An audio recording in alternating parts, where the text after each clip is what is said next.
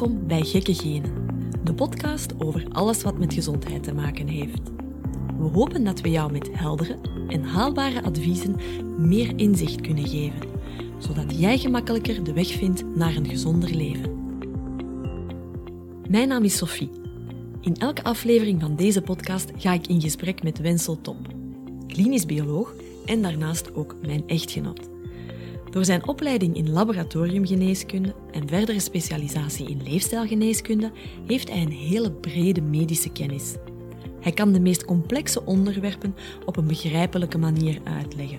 Vertelt over de nieuwste inzichten op medisch gebied en hoe je daar zelf je voordeel uit kan halen.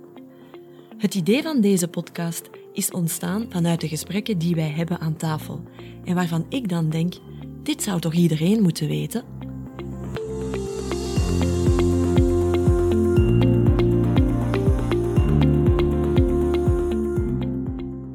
Slapen allemaal wel eens slecht, maar liefst 60% van de mensen is niet tevreden over hun algemene slaapkwaliteit.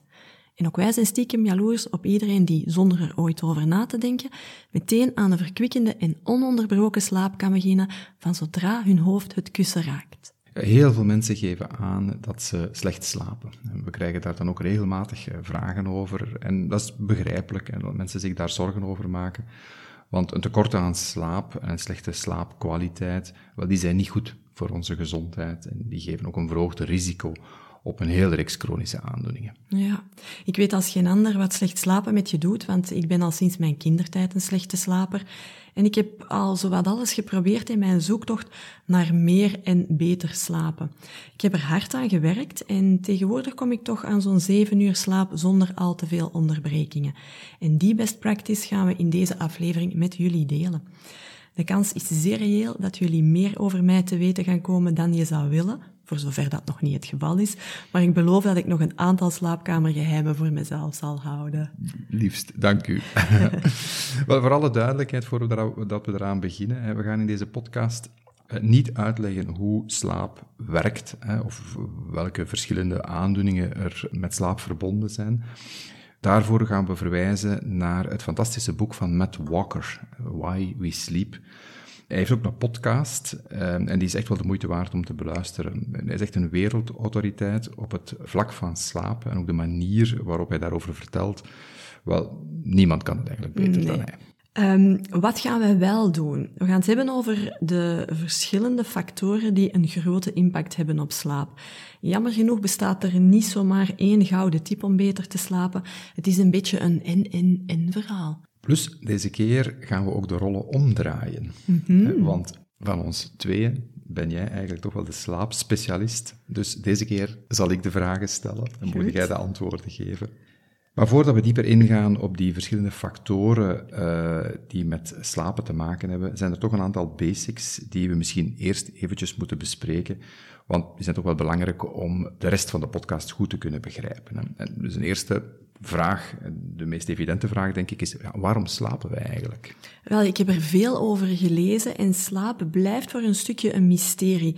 Maar we weten wel dat slaap nodig is om het lichaam in een shutdown-modus te brengen, zodat de hersenen de mogelijkheid hebben om alle afvalstoffen af te voeren die gedurende de dag zijn opgebouwd en tegelijkertijd ook de reserves voor de volgende dag weer aan te vullen. Het is eigenlijk gewoonweg essentieel voor ons welzijn. En hoeveel uren slaap hebben we dan nodig? Ja, in tegenstelling tot wat men vroeger dacht, hebben wij mensen, ook eens we volwassen zijn, toch redelijk wat slaap nodig. Ergens tussen de 7 à 9 uur, dat is ideaal. Mhm. En natuurlijk varieert dat aantal uren van persoon tot persoon, dat is logisch. Plus ook de leeftijd speelt een rol. Maar um, in deze podcast gaan wij uitgaan van de gemiddelde volwassenen. Dus weinig mensen die geraken aan die zeven uur of meer. En die zien dat niet echt als een probleem. Alhoewel de impact daarvan toch wel serieus doorweegt op ons systeem. En dat is iets dat we eigenlijk met ons allen een beetje onderschatten. En dat klopt, want ik heb daar ook een anekdote over. Je kent Margaret Thatcher en uh, Ronald Reagan. Mm. Wel, het zijn twee personen die er allebei prat op gingen dat ze konden functioneren met minder dan vijf uur slaap. Ja. Uh, tijdens hun uh, actieve beroepsleven. maar beiden hebben op latere leeftijd ook wel de ziekte van Alzheimer ontwikkeld. En daarmee wil ik absoluut niet gezegd hebben dat de, uh, tekort aan slaap uh, de ziekte van Alzheimer veroorzaakt heeft. Maar bon, er zijn toch wel, uh, wel wat studies die een verband aantonen tussen onvoldoende slapen en het ontwikkelen van een aantal aandoeningen, zoals de ziekte van Alzheimer. Ja, dat is zo. Ja, we gaan het toch ook even moeten hebben over die fameuze biologische klok, als we het over slaap hebben. Ja. Onze biologische klok die wordt aangestuurd door licht en donker. Als het donker wordt, begint ons lichaam met de productie van het hormoon melatonine. En dat hormoon, dat vertelt ons lichaam één ding. Het wordt donker. In de hoop dat wij daarnaar gaan handelen en ons gaan voorbereiden om te gaan slapen. Melatonine op zich zorgt er niet voor dat je moe wordt en dat je slaapt. Daar zijn andere systemen voor, maar daar komen we later nog op terug. De productie van melatonine die begint zo rond 6 à 8 uur s avonds en bereikt een piek om 4 uur s morgens, om dan geleidelijk aan weer stil te vallen. Zelfs blinden en slechtzienden kunnen hierdoor het onderscheid maken tussen dag en nacht. En dat is toch wel straf. Mm Um, hoe je het ook draait of keert, in de natuur is het verloop van licht en donker voor iedereen hetzelfde. Um, door onze moderne maatschappij en dan vooral de blootstelling aan kunstlicht, is dat ritme bij velen verstoord geraakt. En zo zijn er dus uitgesproken ochtend- en avondmensen gekomen. Ja, dat verschil tussen ochtendmensen en avondmensen, dat dat artificieel is, ja, dat blijkt ook uit experimenten met groepen die men meeneemt in de natuur, eh, waar men volledig op het ritme van de zon leeft, eh, gedurende een bepaalde periode. En daar raken de systemen van de meeste ochtendmensen en avondmensen na verloop van tijd meer en meer op elkaar afgestemd. Er is wel een verschil, maar het is helemaal niet zo groot als dat we denken. Klopt. We gaan nu één voor één die factoren overlopen waarmee jij jouw slaap onder controle hebt kunnen krijgen. En wat is voor jou de belangrijkste factor? Ik heb het uh, daar juist misschien al laten doorschemeren. Dat is licht en dan vooral ochtendlicht. Dat ochtendlicht is een van de meest krachtige elementen om je slaap onder controle te krijgen. Zelf doe ik bijvoorbeeld mijn uiterste best om minstens 10 minuten ochtendlicht binnen te krijgen, zo kort mogelijk na het opstaan en altijd voor 10 uur s ochtends. In de zomer ga ik naar buiten met een tas thee. Hm. En uh, in de winter installeer ik mij met die tas thee voor een raam op het oosten. Ja, en soms zie ik u dan ook ineens uw hoofd uh, door het raam steken. Ja, ja, dat klopt, want glas houdt veel licht tegen. En dat kan misschien allemaal een beetje extreem klinken. En ik kan me voorstellen dat er mensen zijn die denken van, jongens toch, wat voor zin heeft dat nu allemaal? Um, wel, de hoek waarmee ochtendlicht binnenvalt in je ogen, die vertelt je biologische klok dat het tijd is voor actie en programmeert op die manier die klok voor de rest van de dag. Door dan verder zoveel mogelijk natuurlijk licht op te zoeken gedurende de dag, wordt die interne klok ook steeds nauwkeuriger. En op den duur gaat in slaap vallen en opstaan altijd volgens een vast en natuurlijk ritme verlopen. Ik denk dat de invloed van het licht heel vaak onderschat wordt. Dus ik ben wel blij dat je dat als eerste factor uh, vermeldt. Licht heeft trouwens niet alleen een gunstig effect op je slaap, hè, maar ook op je humeur, op je leervermogen, op stress. Ja, ja, dat is zo. Oké, dat is het ochtendlicht, maar vaak legt men toch meer de nadruk op het vermijden van het blauw licht tijdens de avonduren. Te veel blauw licht is zogezegd de grote boosdoener voor slaap. En veel mensen proberen alles te doen om specifiek dat blauw licht te vermijden. Maar dat blijkt een beetje achterhaald te zijn, omdat blauw licht samen met de andere kleuren van het spectrum onze biologische klok net vertelt op welk moment van de dag we ons bevinden. Het is juist die specifieke combinatie van verschillende lichtkleuren, die doorheen de dag ook nog eens verandert, die ons systeem optimaal gaat doen functioneren.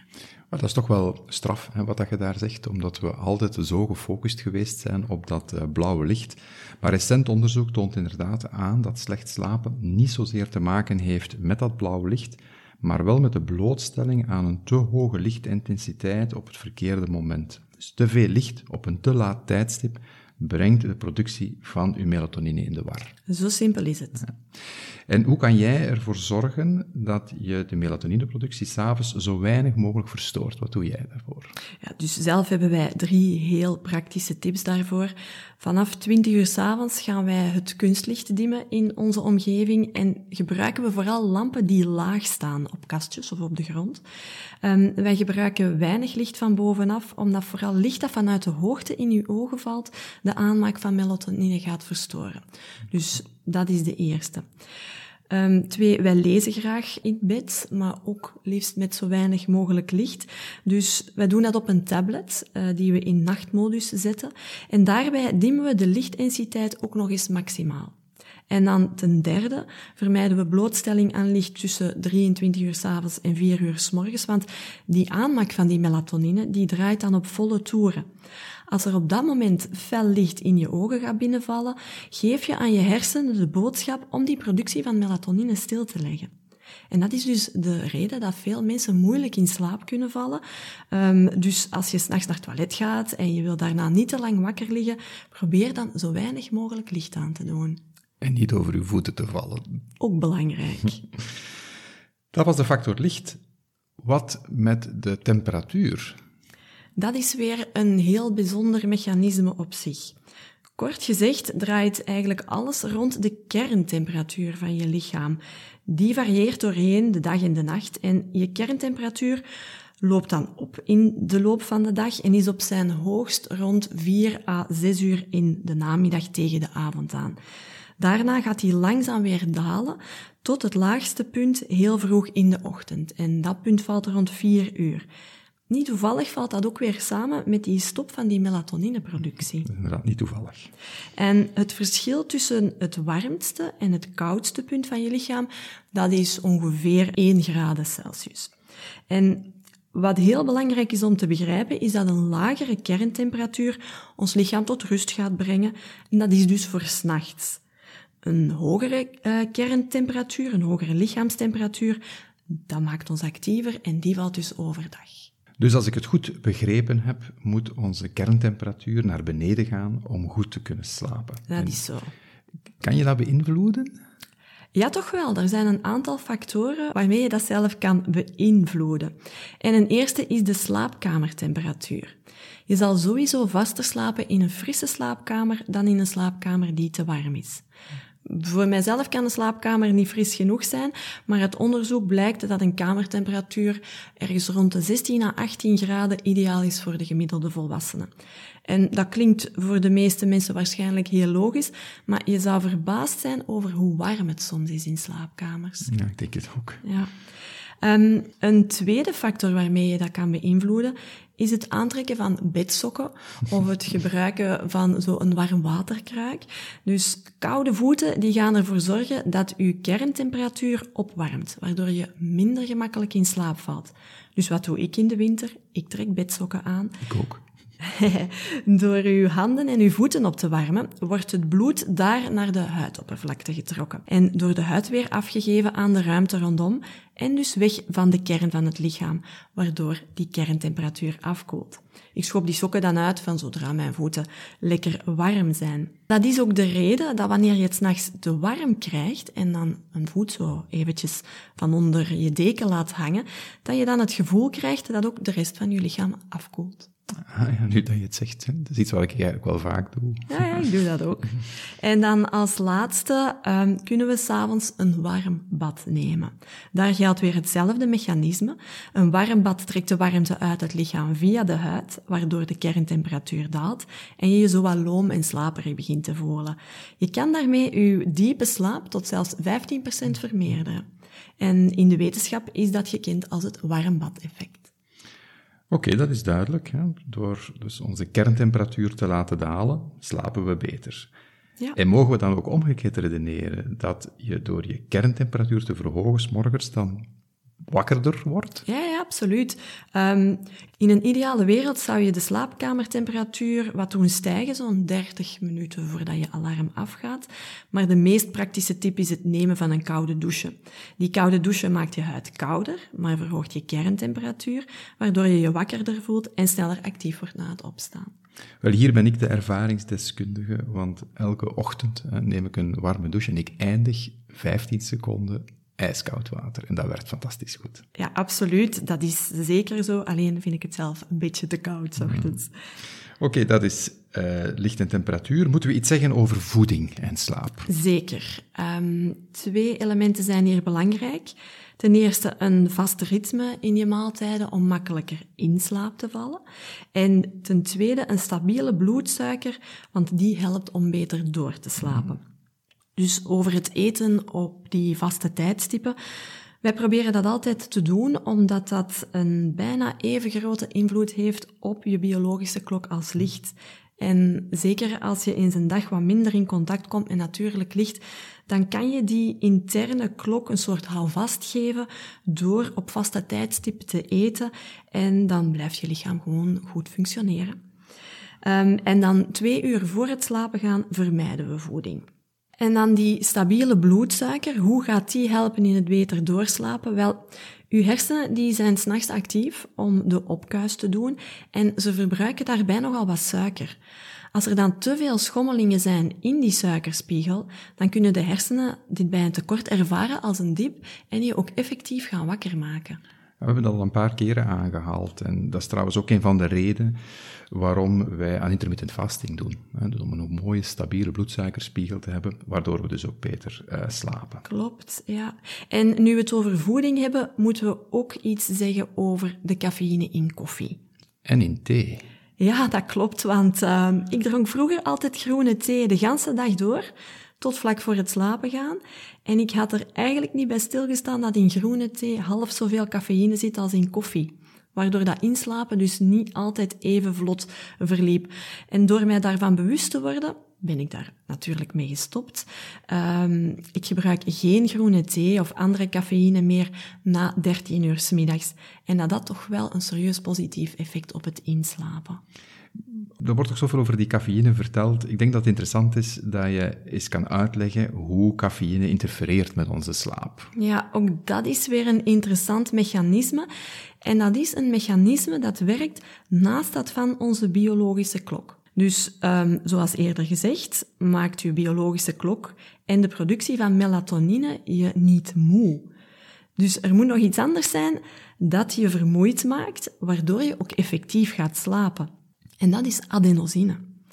Adenosine dat is een afvalproduct dat tijdens de dag geleidelijk wordt opgebouwd in de hersenen. En dat vanaf een bepaalde concentratie via receptoren een signaal gaat geven aan onze hersenen dat we moe zijn, waardoor we gaan slapen. Moe zijn is dus niet meer of minder dan een signaal om de opgebouwde afvalstoffen op te kuisen. En dat doen we dus tijdens onze slaap. Wat is nu het grote probleem met cafeïne? Die cafeïne die zet zich met voorrang op diezelfde receptoren en gaat de communicatie tussen adenosine en je hersenen ja, blokkeren eigenlijk. hè. Um, als de cafeïne dan volledig van die receptoren in je hersenen verdwenen is, dan krijgt die adenosine, die doorheen de dag werd opgebouwd, weer met volle kracht toegang tot die receptoren. En het gevolg daarvan is een serieuze dip. Je voelt je opeens heel erg moe. Cafeïne gaat eigenlijk een beetje artificieel uw vermoeidheid uitstellen, maar niet vermijden. En er zijn mensen die daar subjectief geen last van hebben. Die kunnen bij wijze van spreken nog koffie drinken vlak voordat ze gaan slapen. Maar uit studies blijkt wel dat ook bij hen de kwaliteit van de slaap, zonder dat ze het merken, enorm wordt aangetast. Ja, ja. super interessant. Is het dan beter om geen cafeïne meer te drinken? Nee, op zich is daar geen probleem mee, want er zitten belangrijke antioxidanten in thee en koffie. Het enige waar je rekening mee gaat moeten houden is die halfwaardetijd van cafeïne. En die is gemiddeld zo'n vijf uur. Dus dat wil zeggen dat na vijf uur de helft van je cafeïne is afgebroken. Je hebt dus een tiental uren nodig om die cafeïne grotendeels uit je systeem te krijgen en daarom drink je best je laatste kop koffie of thee rond de middag. Is er nog iets waar we rekening mee moeten houden als we het over voeding en drank hebben? Ja, absoluut. Alcohol. Oei. Zullen veel mensen misschien niet heel graag horen. Maar voor het verbeteren van onze slaapkwaliteit zouden wij alcohol eigenlijk beter smiddags consumeren in plaats van s'avonds. En ten liefste acht uren voor het slapen gaan. Waarom is alcohol dan zo populair als slaapmutsje? Um, alcohol valt onder de kalmeermiddelen en je wordt er dus ontspannen en moe van. En dat geeft het idee dat je gemakkelijker gaat inslapen. Maar eigenlijk ben je op dat moment niet aan het slapen. Je bent gewoon verdoofd. Men heeft dat onderzocht met hersenscans en daaruit blijkt dat de gebruikelijke hersengolven die we bij slaap zien, na het gebruik van alcohol zo goed als volledig stil liggen. En het is net die hersenactiviteit die zorgt voor herstel van het weefsel in je lichaam en je hersenen. Ja, dat is toch wel iets belangrijk dat je op dat moment mist. Vreselijk Ja, alleen zijn sommige zaken natuurlijk iets gemakkelijker toe te passen in theorie dan in de praktijk. Inderdaad, want af en toe een glas uh, alcohol s'avonds, een goed glas wijn, dat kan ik toch wel appreciëren. Ja, je bent zeker niet de enige, want het heeft nu ene keer dat ontspannend effect waar velen naar op zoek zijn.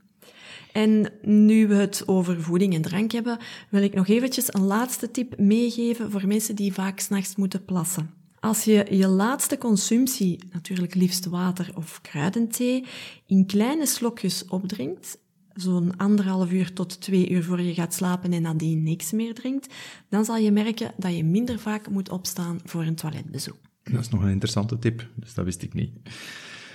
We hebben licht gehad, temperatuur, voeding en drank. Wat met beweging? Ja, ik ben zelf heel veel met beweging bezig. Over beweging kan ik één ding met zekerheid zeggen. Je slaapkwaliteit is sowieso beter als je regelmatig en voldoende beweegt. Iedereen zoekt best een tijdstip dat voor hem of voor haar past, maar houd er rekening mee dat heel intensieve inspanningen binnen de zes uur voor bedtijd best te vermijden zijn, omdat uw systeem nadien zodanig opgedraaid is dat het vaak moeilijker is om in te slapen. Ja, dat lijkt me logisch. Dat ook wel wat met cortisol en met uw eh, adrenaline te maken hebben dan. Ja. Ik neem soms middags een middagdutje. Samen met mij, ja. Ja, wat moeten we daarover zeggen? Um, ja, we hebben het al een paar keer doorheen de aflevering laten vallen. Als je goed wil slapen, is een vast ritme het allerbelangrijkste. Op een vast moment gaan slapen, op een vast moment opstaan, eten op vaste tijdstippen en dat alles liefst zoveel mogelijk volgens je biologische klok. Nu, gewoontes en rituelen zijn iets dat daar echt bij kan helpen. Hè? En bij kindjes zijn die gewoontes er vaak wel. Tanden poetsen, pyjama aan op een vast tijdstip, nog heel eventjes tv kijken, um, verhaaltje voorlezen en zo verder. Het is dus een geweldig idee om die ook als volwassene toe te voegen aan je routine. En een mooi voorbeeld daarvan zijn middagdutjes. Dus zelf doen we die ook, want die zijn heel gezond en bevorderen uw cognitief vermogen, maar op voorwaarde dat je ze beperkt tot 20 minuten. En dat is een belangrijke, want vanaf het moment dat je langer gaat slapen, dan bestaat de kans dat je in een slaapstadium terechtkomt dat je nachtrust negatief gaat beïnvloeden. Ja. En daarbovenop kan je best niet meer slapen na twee uur s middags. En ik moet er ook nog bij vermelden dat ze niet aan iedereen besteed zijn, want sommige mensen die worden er zo'n beetje groggy van. En ja, als je dan de rest van de dag niet meer functioneert, dan heeft het niet echt een voordeel. En ik kan dat zeggen natuurlijk, hè. je hebt toch ook wel wat avondroutines. Hè? Misschien moet je daar ook iets over zeggen. Ja, dat klopt. Um, ik kijk uh, eventjes... Uh, naar de televisie, terwijl jij de afwas doet, waar ik eeuwig dankbaar voor zal zijn. Ik moet er wel even bij vermelden dat ik gekookt heb. Dus, uh, dan doe ik een kwartiertje somatics, ik ga mijn tanden poetsen en dan lezen we nog een kwartiertje in bed. En ik besef maar al te goed dat ik een echt gewoontedier ben, misschien een beetje overdreven soms, maar als ik van die routine afwijk, dan slaap ik slecht. En slapen is voor mij ooit zo'n gevecht geweest, dat deze routine mij de houvast geeft om mijn slaap onder controle te houden. Ah ja, en uh, nog eentje, een laatste, misschien een beetje een rare gewoonte. Ik plak mijn mond dicht om te gaan slapen. Dat heb ik uiteraard al gemerkt en ik moet zeggen dat ik dat aanvankelijk toch maar niks vond. Ja, dat is even wennen. Uh, maar ik heb het er echt voor over, want ik ben zo een van die mensen bij wie de mond altijd openvalt tijdens het slapen. Geweldig sexy is dat. Ja, dat is niet alleen alles behalve sexy. Het is ook gewoon heel vervelend, omdat je zo vaak wakker wordt met een droge mond. Recent heb ik ontdekt waarom langdurig door je mond ademen verre van gezond is. Het heeft een negatieve invloed op je mondmicrobioom en dus ook op het darmmicrobioom, want die twee zijn verbonden. Het zorgt voor tandbederf, omdat je speeksel niet voldoende kan circuleren en het leidt tot meer ontstekingen van keel, neus en oren. Ik heb ook even de wetenschappelijke literatuur daarover uh, nagekeken en er bestaat toch heel wat evidentie over de negatieve invloed van met de mond open slapen op de gezondheid. Mm -hmm. Trouwens, in 2020 is er ook een leuk boek over verschenen door de journalist uh, James Nestor, Breath, The New Science of a Lost uh, Art. En daarin heeft hij zijn neusgaten uh, toegestopt met siliconen, uh, om eens te kijken uh, wat het effect was van met de mond open te moeten slapen. En hij was vooral verrast hoe snel dat slaapproblemen en snurken begonnen op te treden. Dus mm -hmm. het Mhm. is toch wel interessant om met de mond toe te slapen. Dus als je het niet erg vindt, ga ik rustig verder doen. Ja, jij mocht dat. Dan zijn we bij het laatste punt aangekomen, de fameuze hulpmiddelen bij het slapen. En we kunnen hier een onderscheid maken tussen aan de ene kant alles wat met technologie te maken heeft en apps, en aan de andere kant alles wat met supplementen en met medicatie te maken heeft. Dus wat kunnen we zeggen over die uh, slaaptechnologieën en die apps?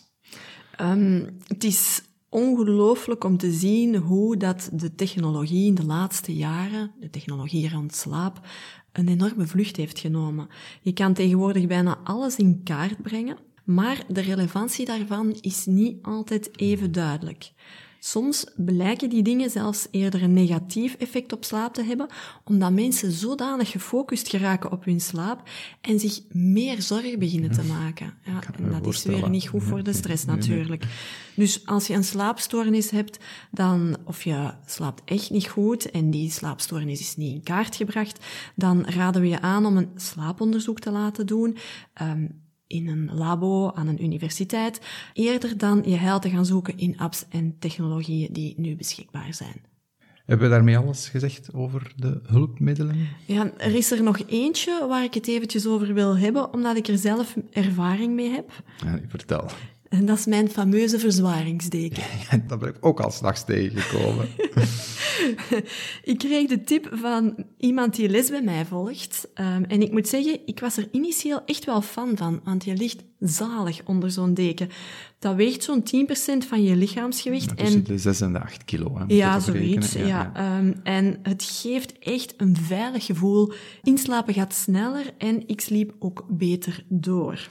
Ik heb ook weer eventjes de studies nagekeken. Veel is er niet over gepubliceerd, maar toch één goede studie um, door de Karolinska Universiteit uitgevoerd in Zweden bij 120 mensen die slecht sliepen als gevolg van een angstprobleem, depressieprobleem of andere mm -hmm. neurologische problemen. Men heeft die verdeeld in twee groepen en heeft men gezien dat de groep onder het verzwaarteken na vier weken effectief beter sliep dan de controlegroep. En een effect duurde gemakkelijk tot 12 maanden, want de studie liep over 12 maanden, dus het was ook een duurzaam effect. Ja.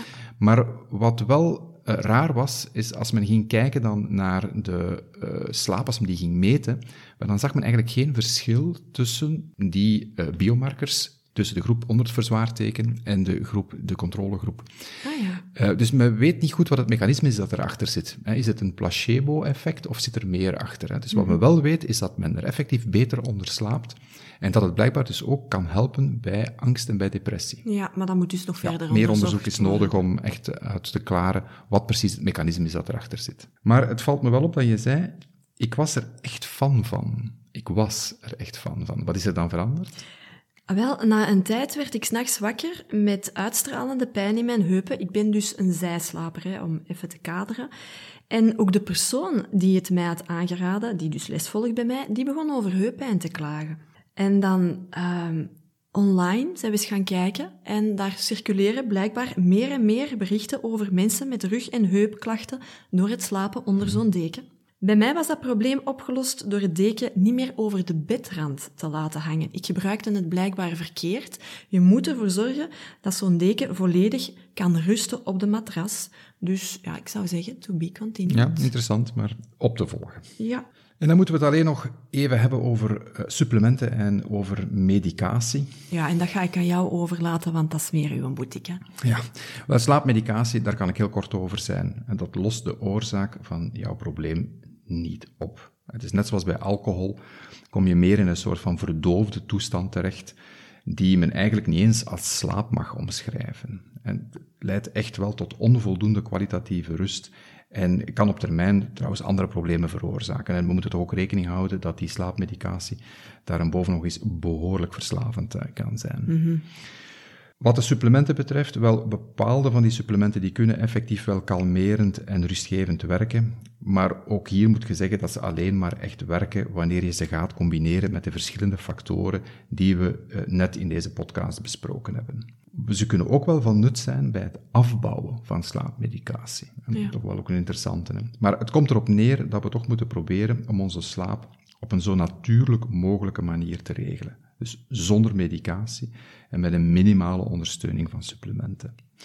Wat wel echt kan helpen bij mensen die echt slecht slapen of met slaapstoornissen, is cognitief behaviortherapie. En dat is goed beschreven in de literatuur. Dat is een methode waarbij je actief gaat werken aan de manier waarop jij omgaat met je slaap. En die effecten zijn toch wel vrij spectaculair en ze zijn ook blijvend. Ja, dat klopt.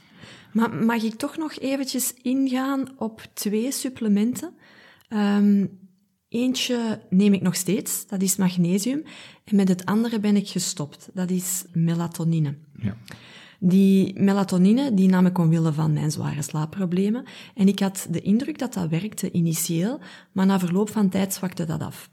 En toen las ik ergens dat het kon interfereren met andere hormonen, zoals oestrogeen en testosteron. Dat klopt. En toen ben ik er toch maar mee gestopt. Daarnaast las ik ook nog eens uh, dat studies beschrijven hoe dat de hoeveelheid melatonine in zo'n tabletje liefst tot 500% kan afwijken van wat er op het etiket staat. Was dat een terechte bezorgdheid? Ik denk van wel, hè, want dus melatonineconcentraties die wij natuurlijk aanmaken, dat is veel lager dan hetgeen dat we terugvinden in supplementen.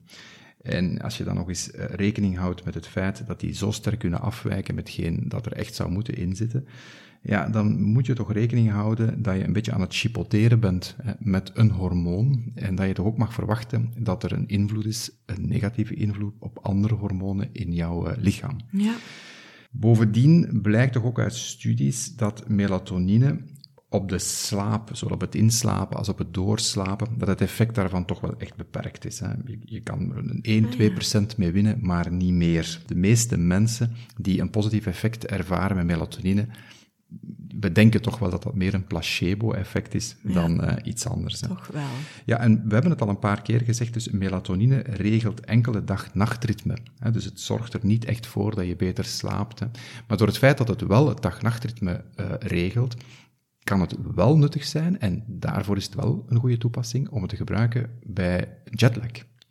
Als je in een andere tijdzone uh, terechtkomt, dan kan het gebruik van melatonine helpen om je sneller aan te passen aan die nieuwe tijdzone waarin dat je je bevindt. En kan je dus zo de negatieve effecten van zo'n jetlag wel uh, verkleinen. Oké. Um, wat ik nog altijd gebruik is een combinatie van magnesiumbisglycinaat en citraat voor het slapen gaan. Ik neem die magnesium eigenlijk vooral tegen spierspasmen, maar het zou ook helpen, had ik begrepen, om beter te slapen. Vooral magnesiumbisglycinaat zou een van de betere magnesiumzouten zijn om in te slapen. Klopt dat? Wel, magnesium is een relaxerend eh, mineraal, daar is geen discussie over.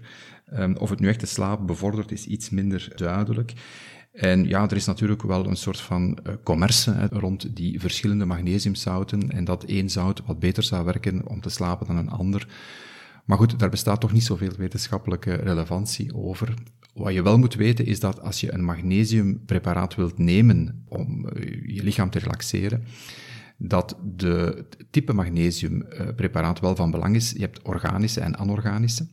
En dus de anorganische vormen, magnesiumoxide, magnesiumhydroxide, magnesiumchloride, magnesiumsulfaat, wel die kan je dan beter niet nemen, omdat die veel slechter opgenomen worden in het lichaam. Dus de effecten van die zouten, die beperken zich tot jouw maag en jouw darmstelsel. Dus je kan ze wel gebruiken, bijvoorbeeld bij brandend maagzuur.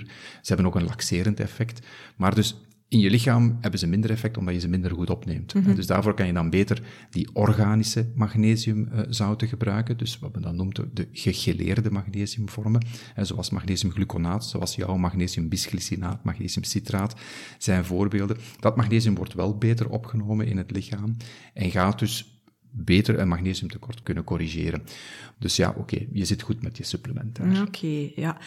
Maar eigenlijk is het heel simpel. Hè? Een goed ritme in alles wat je doet is dus de hoeksteen van een goede slaap. En zo is dat. Kan jij nog even de zes factoren samenvatten die kunnen helpen om op lange termijn je slaap te verbeteren? Wel, op de eerste plaats hadden we dat licht. Hè. Probeer zoveel mogelijk natuurlijk licht te scheppen op momenten dat het licht is en je omgeving zoveel mogelijk te verduisteren wanneer het donker wordt. Tweede plaats, zorg voor een lage kerntemperatuur bij het slapen. 3. Eet zoveel mogelijk op vaste tijdstippen en drink je laatste tas koffie of thee op de middag. En eigenlijk geldt hetzelfde ook voor alcohol. Dat heeft één voordeel dat we nog niet vermeld hebben. Je moet dus niet wachten tot vijf uur s'avonds. dat klopt effectief. Dat zullen veel mensen graag horen. Op de vierde plaats, neem voldoende beweging, maar vermijd intensieve inspanning een aantal uren voor je gaat slapen. Op de vijfde plaats, als het iets is voor jou, dan kan je dutjes doen. Die zijn zeker heel gezond, maar maximum 20 minuten en ook niet later dan uh, twee uur in de namiddag. En dan op de zesde plaats, wat de hulpmiddelen betreft, wel, die heb je eigenlijk niet echt nodig en al zeker geen slaapmiddelen. Probeer op een zo natuurlijk mogelijke manier je slaap te bevorderen. En wat kan je nu doen als je toch eens een nachtje heel slecht geslapen hebt?